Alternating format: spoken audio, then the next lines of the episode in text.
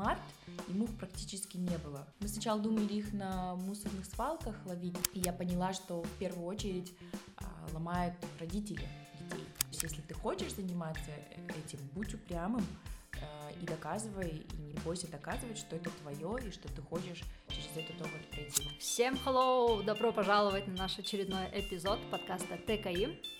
А, с вами Айдай Сабырова, и у нас сегодня в гостях очаровательная девушка, с которой мы сегодня будем говорить а, на тему искусства. А, Диана Рахманова. Здравствуйте. Диана является художником, журналистом, арт-менеджером и руководителем общественного фонда культурного центра Кудук. И также я в Инстаграме увидела, что Диана является еще и мамой, женой. А, вообще очень рада, что вы сегодня согласились а, побеседовать с нами на тему искусства. Я в предвкушении нашей беседы. А, мне очень интересно узнать о вашем профессиональном пути. Я знаю, что вы начинали свою карьеру именно в журналистике. Расскажите, пожалуйста, как вы выбирали профессию и как случилось так, что вы поменяли свой род деятельности? Э, ну, я вообще э, впервые как бы задалась вопросом в э, профессии, когда еще была на своей родине в Таджикистане, и я заканчивала школу там, поступала в Славянский университет тоже в Душанбе, и поскольку мои родители были юристами, вообще как бы так полагалось, что по традиции я должна была тоже стать юристом. Но я провалила тогда экзамен и не поступила на юриспруденцию. Э, ну, в принципе, это, честно говоря, никогда мое не было. Я больше шла на это как бы из обещания мне родителей, что вот если я буду юристом, то мне как бы рабочее место будет обеспечено. Mm-hmm. Я его провалила. Это в том числе было связано с тем, что а, в принципе, в Таджикистане в тот период, когда я поступала, были очень большие ставки, а, в том числе на а, поступление этого факультета. Это как бы и неофициальные суммы были, то есть большие взятки. И самым престижным тогда направлением это была, э, были экономический факультет и юридический. Ну, как бы у меня семья жила очень скромно, поэтому мы не могли себе позволить а, заплатить такие большие деньги, и, соответственно, как бы особого смысла в сдаче экзамена тоже не было. Вот, и... Но в целом, как бы, мне описали его, что я его провалила. Вот, и чтобы не терять э, лишний год э, и не поступать через год, э, мы очень быстро тогда перекинули мои документы на журналистику, потому что это было договорное направление, сумма была тогда еще 300 долларов. Для того времени это были большие деньги, вот, но эм, мы, в принципе, их нашли и быстро перекинули документы на журналистику. А позже я поняла, что мне очень нравится это направление, и э, я как-то себя в нем нашла. С этими обстоятельствами я, получается, э, с 2012 э, года я уже в журналистике, может быть, даже немного раньше, вот, на радио проработала какой-то период, в новостной журналистике. Но просто получилось так, что в 2010 году, когда я э, как раз уже в университете училась, в 2012 я, получается, закончила, э, я приехала сюда, в Бишкек, на летнюю школу БСЕ. Тогда они ее проводили совместно с немецкой волной Deutsche Welle. Это была школа для журналистов по всей Центральной Азии. Вот. И я провела здесь целое лето. А, и решили остаться, да? Да, решила остаться и обучилась тогда в том числе на а, новостного журналиста. Вот. И потом была практика у нас небольшая в Германии, когда я вернулась уже к себе в Душанбе. Но поскольку я здесь, у меня завязались какие-то отношения, пока вот три месяца я здесь была, меня ребята пригласили как раз работать в клуб. И с 2011 года я начала работать в Бишкеке в Клуб Медиа. Вау, классно. А, но все-таки, вот вы начали работать журналистом. Откуда вот эта творческая деятельность именно? Как вы, у вас проснулась вот это начало художника, да, наверное, можно сказать? Совершенно случайно, но на самом деле А, вообще, я, мне искусство, оно было всегда очень интересно. Я помню, что я в детстве очень часто любила рисовать. И, в принципе, рисование а, у меня был любимым предметом. Просто так вышло, что как-то вот, э, наверное, в целом это направление, оно и даже сейчас, оно такое стереотипное, что типа художник, он бедный, что ты особо на этом ничего не заработаешь. И мои родители, они не стали во мне это развивать. Вот. Э, я больше всегда, хотя была гуманитарий, я терпеть не могла ни алгебру, ни химию, вообще никакие точные науки, но как-то так вот вышло, что это я просто забросила и вот ушла, в принципе, тоже в гуманитарию, в журналистику, но вот позже вернулась как бы в искусство. И вторая, наверное, э, второй такой момент, мне кажется, он тоже очень главный, а, что нас в школе всегда заставляли э, ходить на какие-то показы, спектакли, концерты. Это было очень делалось всегда насильственно, когда там нас заставляли покупать эти билеты. И, честно говоря, у меня к этому направлению такое негативное было долгое время отношение. И э, мне кажется, наверное, это немножко тоже меня оттолкнуло и в целом откинуло а, вообще э, как-то этим заниматься. Позже, когда уже я здесь э, работала с 2011 года вот в Клуб Медиа, я параллельно общалась с ребятами, которые как-то увлекаются искусством, в том числе театром, это тогда как раз группа 705 была, и мне просто один мой хороший друг, знакомый, мне тоже нужна была подработка, он мне предложил просто работать логистом у ребят. И я согласилась, и вот с 2012 года я просто ребятам помогала организовывать по логистике какие-то разные интервенции. В основном тогда это были уличные спектакли. Вот. И с тех пор я вот как бы там а, и работала, как-то совмещала какой-то период журналистику и искусство, а потом полностью ушла вот в работу с ребятами. И, в принципе, по сей день до сих пор какие-то проекты у нас остались, э, которые мы реализовываем в рамках той площадки. Угу, угу. Очень интересно. А, чем именно вы сейчас занимаетесь? Можете поделиться? Я знаю, у вас спектакли, а, можно вот даже подробнее об этом рассказать нашим слушателям. А, я думаю, может, кому-то тоже интересно, вот э, девочки, которые нас слушают, как, как это вообще происходит, можно вкратце так а, приоткрыть ширму. Ну, сейчас э, на самом деле, если как бы в общем говорить о моем направлении, я считаю, что оно мне очень тесно соприкасается все-таки с медиа и журналистика, потому что это то, что мне нравится. Я очень люблю разговаривать с людьми, и не так, что вот э, я просто как бы беру на какую-то тему интервью. Мне очень всегда хочется погружаться в героя. А, я стараюсь всегда понять, а, чем он руководствуется, мотивируется, когда делает какие-то определенные свои проекты, а, просто живет, да, и делится. И, в принципе, у меня был довольно долгое время проект общий с супругом Волкер Story, где мы рассказывали а, просто очень интересный опыт людей, и это все выходило в виде а, каких-то сторителлингов. Вот. Сейчас я совмещаю э, и медиа, и искусство совместно. Это такой у меня небольшой, скажем, а, тандем. А, и в целом я вижу на самом деле очень интересный в этом смысле потенциал, потому что я стараюсь делать какие-то проекты в, иску... ну, в сфере искусства, но при этом я понимаю, что они очень часто у меня связаны, соприкасаются с людьми. Мне очень нравится исследовать, в принципе, очень многие проекты я через линию исследования делаю. И таким образом, в принципе, как бы журналистика, она меня всегда сопровождает.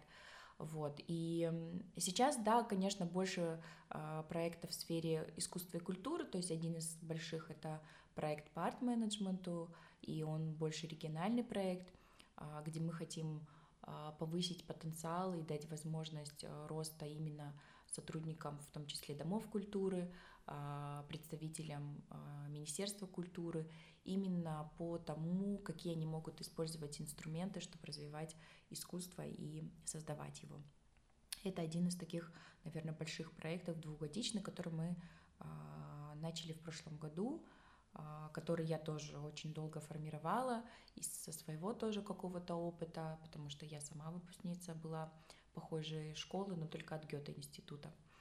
И э, два года назад я написала этот проект – вот, и подала его в швейцарское посольство. Вот он был поддержан на два года до, до конца следующего года. Это институциональный такой проект.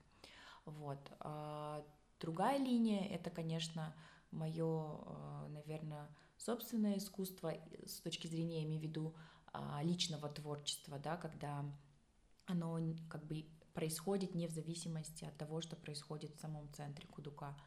Вот. Это какие-то линии исследования, да, из последних это, конечно, а, исследования вообще, как гражданская война в Таджикистане, поскольку я родом сама с Таджикистана, повлияла на искусство, культуру и экономическую сферу э, в Таджикистане.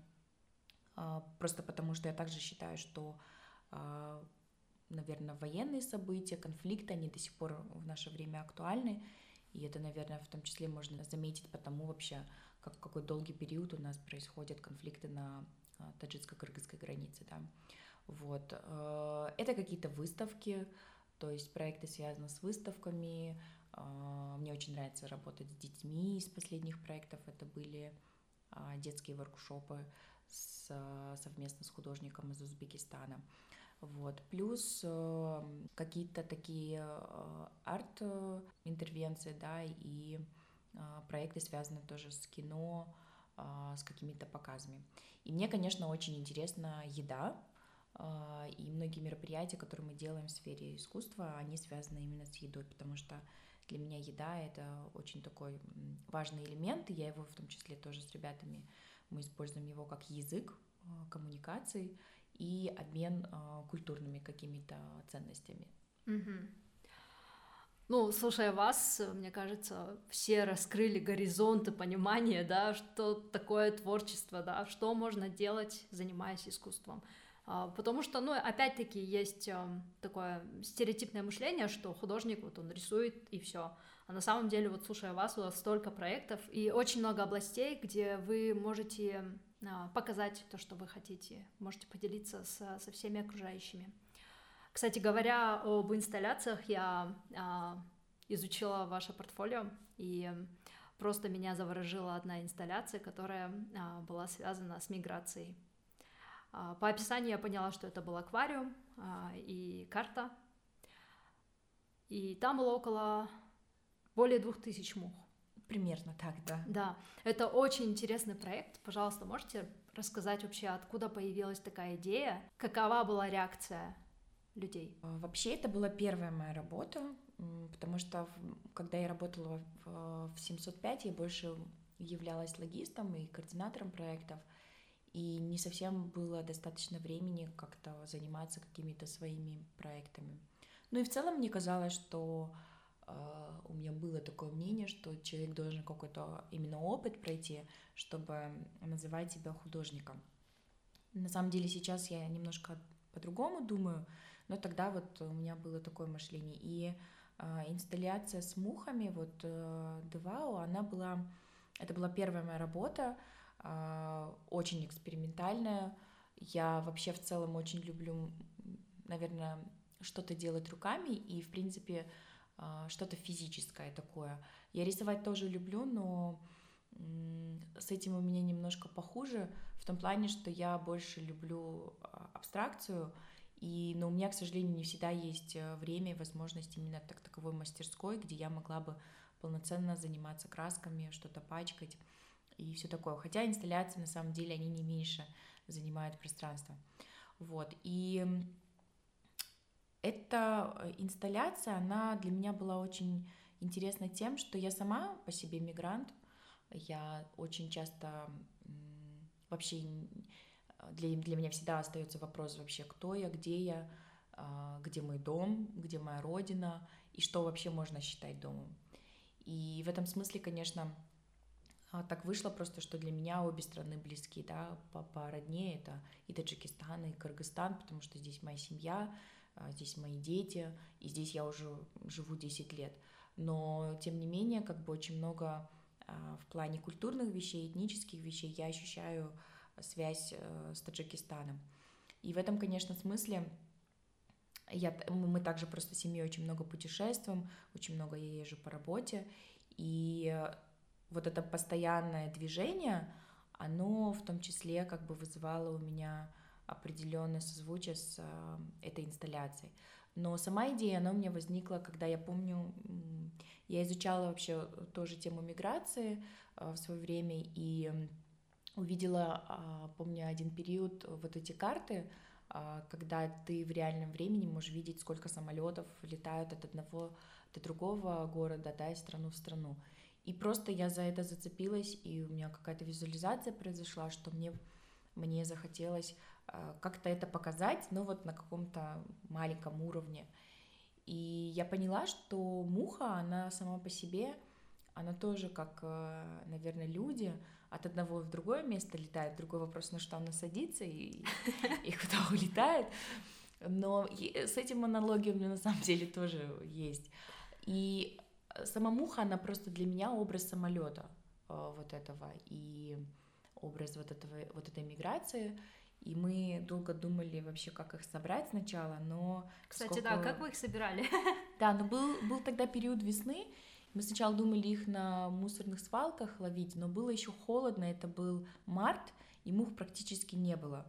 И появилась идея их развести. То есть мы просто пошли в рыбный магазин, супругом купили опарыши, это такие червячки, и прям э, в специальной чашке их разводили в течение где-то двух недель. То есть мы их кормили, э, поили, э, вот, и они у нас таким образом, эти личинки превратились в этих мух, и буквально к выставке они вот все, как говорится, разродились, вот. И потом мы их очень аккуратно переместили вот в этот аквариум, на аквариуме тоже, да, была указана карта, а, и а, была аудиоинсталляция, где просто как бы был, были звуки вот этих полетов.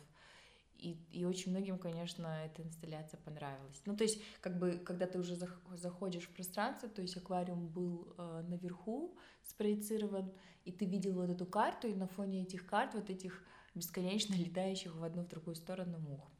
Да, это тогда работа тоже получила гран-при. После того, как мухи умерли, я из них э, сделала другую работу. Интересно, расскажите об этом. Что, что было дальше? Ну, как бы, а, там тоже есть такой момент, что мухи долго не живут, они, по-моему, живут то ли 5, то ли 6 дней, ну, по-моему, максимум неделю. А, а пока выставка шла, мы их еще подкармливали, вот, по-моему, сахар мы насыпали. И потом, когда они умерли, мы где-то по мы сделали другую работу, она называлась «Муха Сом».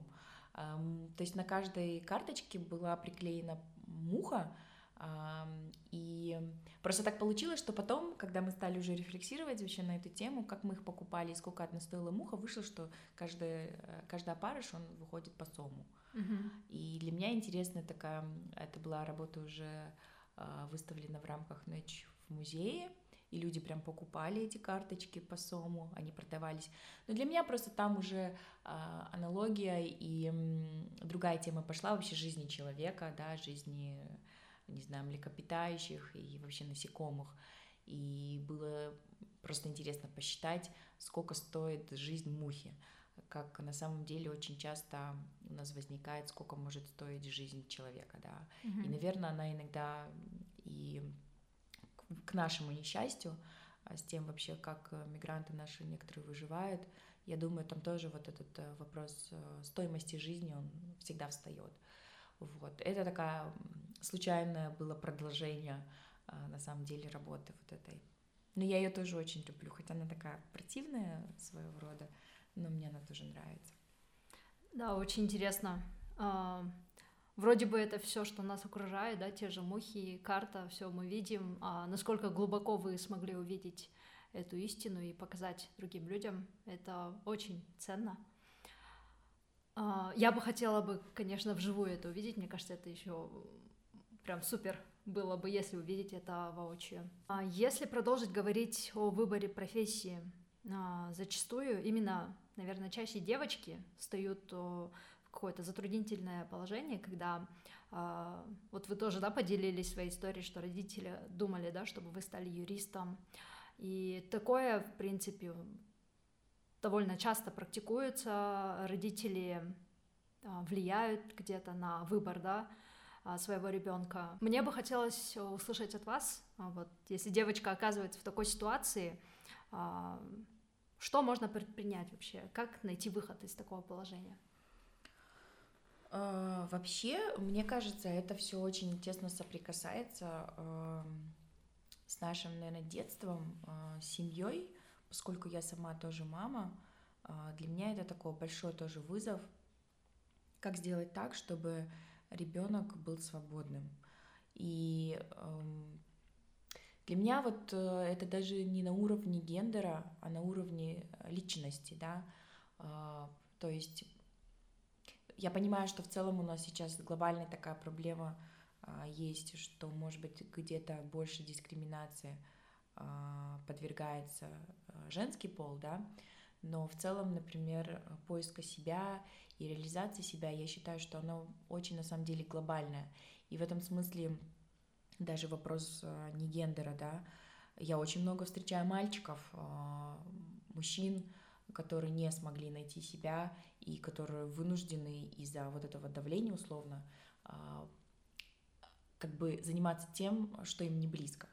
Вот. Другой вопрос, что у женщины здесь подкрепляются другие роли, да, это материнство, бытов, бытовые какие-то моменты, домохозяйство, и что э, по-любому э, откладывает э, отпечаток свой. Ну, я считаю, что вообще э, это, наверное, в первую очередь э, вопрос э, к родителям.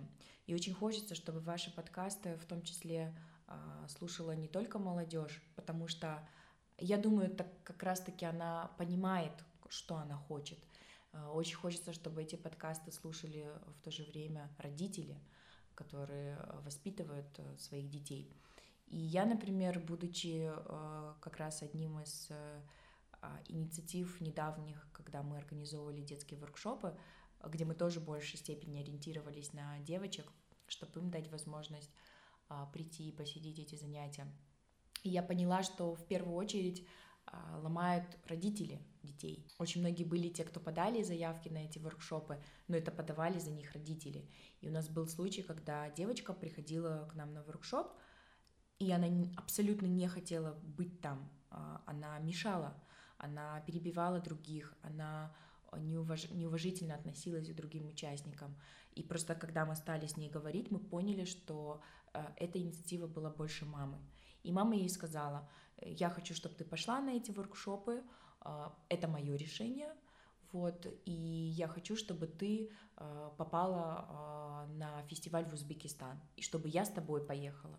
То есть, понимаете, и в этом смысле ты понимаешь, что ребенок, он оказывается в такой ловушке, когда родители через него, через ребенка удовлетворяют какие-то свои очень странные потребности.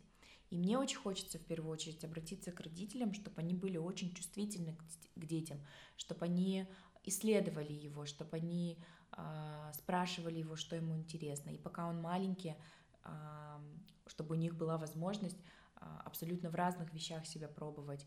И не так, что ты как бы вот э, ты не стал там какая-то певицей, да, и, и ты теперь накладываешь э, эти не, не, не реализованные свои детские мечты или молодежные на своего ребенка.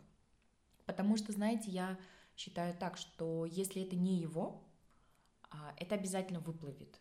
Позже выплывет обязательно, и это куда больше а, приведет к проблеме, чем, например, то, если он будет заниматься тем, что ему близко. Потому что вероятность того, что если он будет заниматься то, что ему близко, он сможет достичь успеха и более того на этом заработать. Потому что это большой стереотип, что художники не бедные.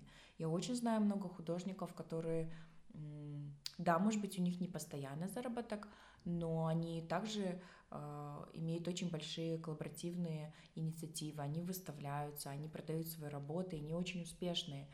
И в этом смысле очень много от человека зависит. Поэтому мне кажется, что и самим детям, если, конечно, он в том возрасте, когда он э, может и имеет силу и моральную, и физическую, условно, настаивать на своих правах, я считаю, особенно женщины, особенно девушки, они должны быть очень э, упрямыми в этом mm-hmm. смысле. То есть, если ты хочешь заниматься э, этим, будь упрямым э, и доказывай, и не бойся доказывать, что это твое, и что ты хочешь через этот опыт пройти. Вот я очень упрямая.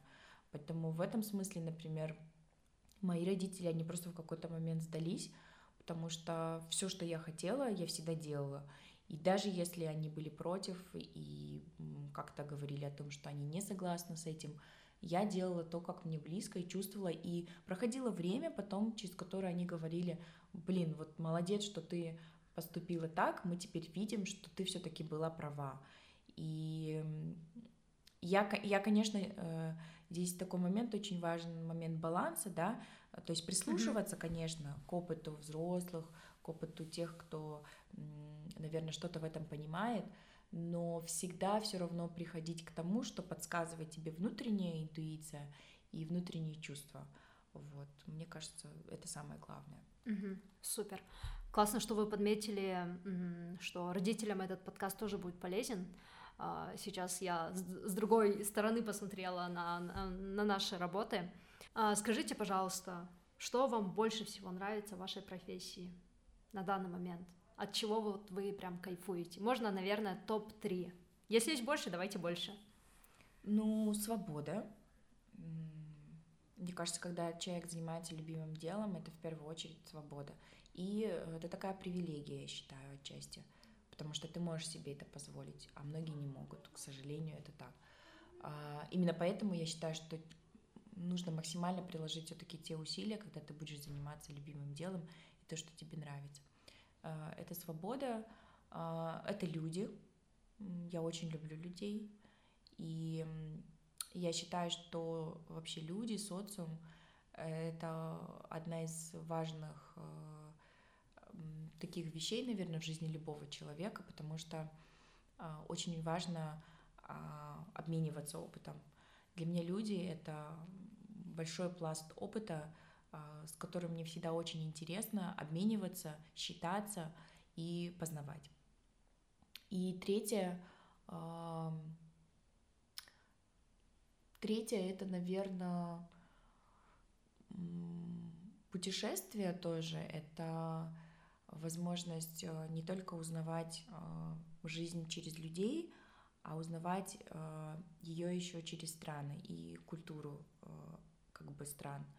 А, я, например, считаю, если, если у кого-то и вообще у людей есть возможность путешествовать, и делать это можно, например, с детьми, есть такая возможность, то это одно из самых, на мой взгляд, крутых воспитаний, потому что в данном случае ты, э, ты думаешь, что ты, конечно, ты вкладываешь очень большие ресурсы финансовые, я имею в виду, чтобы куда-то выехать, uh-huh. но, честно говоря, это равно для меня, как вкладывать ресурсы в детей с точки зрения воспитания. То есть а, тебе уже не обязательно тыкать что-то им или там доказывать что-то им или говорить, что как бы цени вот то, что ты сегодня имеешь. То есть они сами могут проходить этот опыт, а, знакомиться с людьми, видеть эту абсолютно разную жизнь, бедную, богатую, среднюю, и делать для себя какие-то выводы. Вот. И мне кажется, это самое ценное. Вот. Говоря, конечно, про свободу, про самый первый пункт, конечно, я туда очень много в том числе включаю э, в самореализацию, да, то есть самореализацию и э, любовь какую-то к творчеству, э, к тому, чтобы на самом деле все, что происходит внутри тебя, э, все проблемы, ощущения, которые ты видишь вокруг, передавать это через э, какой-то арт, да, через искусство. Uh-huh, uh-huh. То есть свобода самовыражения. Ну и плюс, навер- наверное, есть некая свобода в графике, да? У вас, наверное, э, ну не такой график, там, а с 8 до 5 и так далее. То есть вы более гибкие, наверное, или... И да, и нет, потому что, с одной стороны, это плюс, что ты можешь свой график сам формировать, с другой стороны, это минус, потому что иногда ты не можешь остановиться. Э, бывает, я просто очень много работаю, и бывает, что допоздна, и до трех ночи, и до двух. В этом тоже есть такая, а, такое отсутствие некой а, самодисциплины, когда ты больше перестаешь, а, то есть ты теряешь баланс между отдыхом и работой. Mm-hmm. И в этом смысле, наверное, такой график тоже не всем подходит. Просто я в этом ритме привыкла жить. И, но, но, конечно, если бы даже при этом меня бы спросили, что мне удобней, конечно, я бы выбрала вот тот режим, в котором я сейчас живу, потому что, конечно, как, даже если я задерживаюсь на работе и условно э, не высыпаюсь, то я делаю это по собственному выбору, да, и желанию. А, у нас есть э, завершающий вопрос, который мы задаем э, всем нашим гостям. А, если вернуться в прошлое, что бы вы сказали себе 18-летней? Я бы, наверное, себе сказала, все очень идет хорошо, и все, что ты сейчас делаешь, ты делаешь правильно, да. Да. У меня, видите, мне, наверное, повезло, я просто э, мало сейчас о чем жалею. То есть э, у меня очень в этом смысле интуиция, она меня очень редко на самом деле подводит. Не, не то, что я очень с, э, самодостаточна, самоуверенная, нет. Но просто так часто в моей жизни получается, что когда я что-то чувствую, эм, и меня это ведет, и если я к этому прислушиваюсь, оно именно бывает так, как э, бывает. Бывают промахи, да, но они как бы редкие, и как-то я с ними научилась взаимодействовать. Я, наверное, бы, да, я бы, наверное, себе в 18 бы лет сказала, все хорошо, иди так, как идешь, Потому что сейчас я довольна тем вообще, что было и как я живу. Супер. Это для меня это прям полная гармония и понимание себя, понимание себя в прошлом и принятие. Да, но здесь еще, видите, очень сильно... А, я просто тот человек, который очень сильно верит, а, что мало что от нас зависит в какой-то мере. А, у меня есть вот эта тема судьбы, какого-то течения, поэтому вряд ли я... То есть я очень часто задаю себе вопрос, как бы я поступила, если бы вернуться тынкс, назад, но я понимаю, что абсолютно так же бы. Вот ничего бы, наверное, не поменялось. А если бы поменялось, то это не было бы э, вот настоящим сейчас, он бы в этот момент, он бы не был таким. Вот в чем суть. Ну, короче, это диалектика такая. Супер. Ну, я рада, что все сложилось а, именно таким образом. А, я желаю вам процветания во всех ваших творческих проектах, много путешествий. И спасибо большое, что были у нас в гостях. Спасибо вам. Дорогие слушатели, спасибо большое, что вы были с нами, слушали нас на всех платформах. А, мы заканчиваем наш второй сезон и надеемся, что мы вернемся обратно.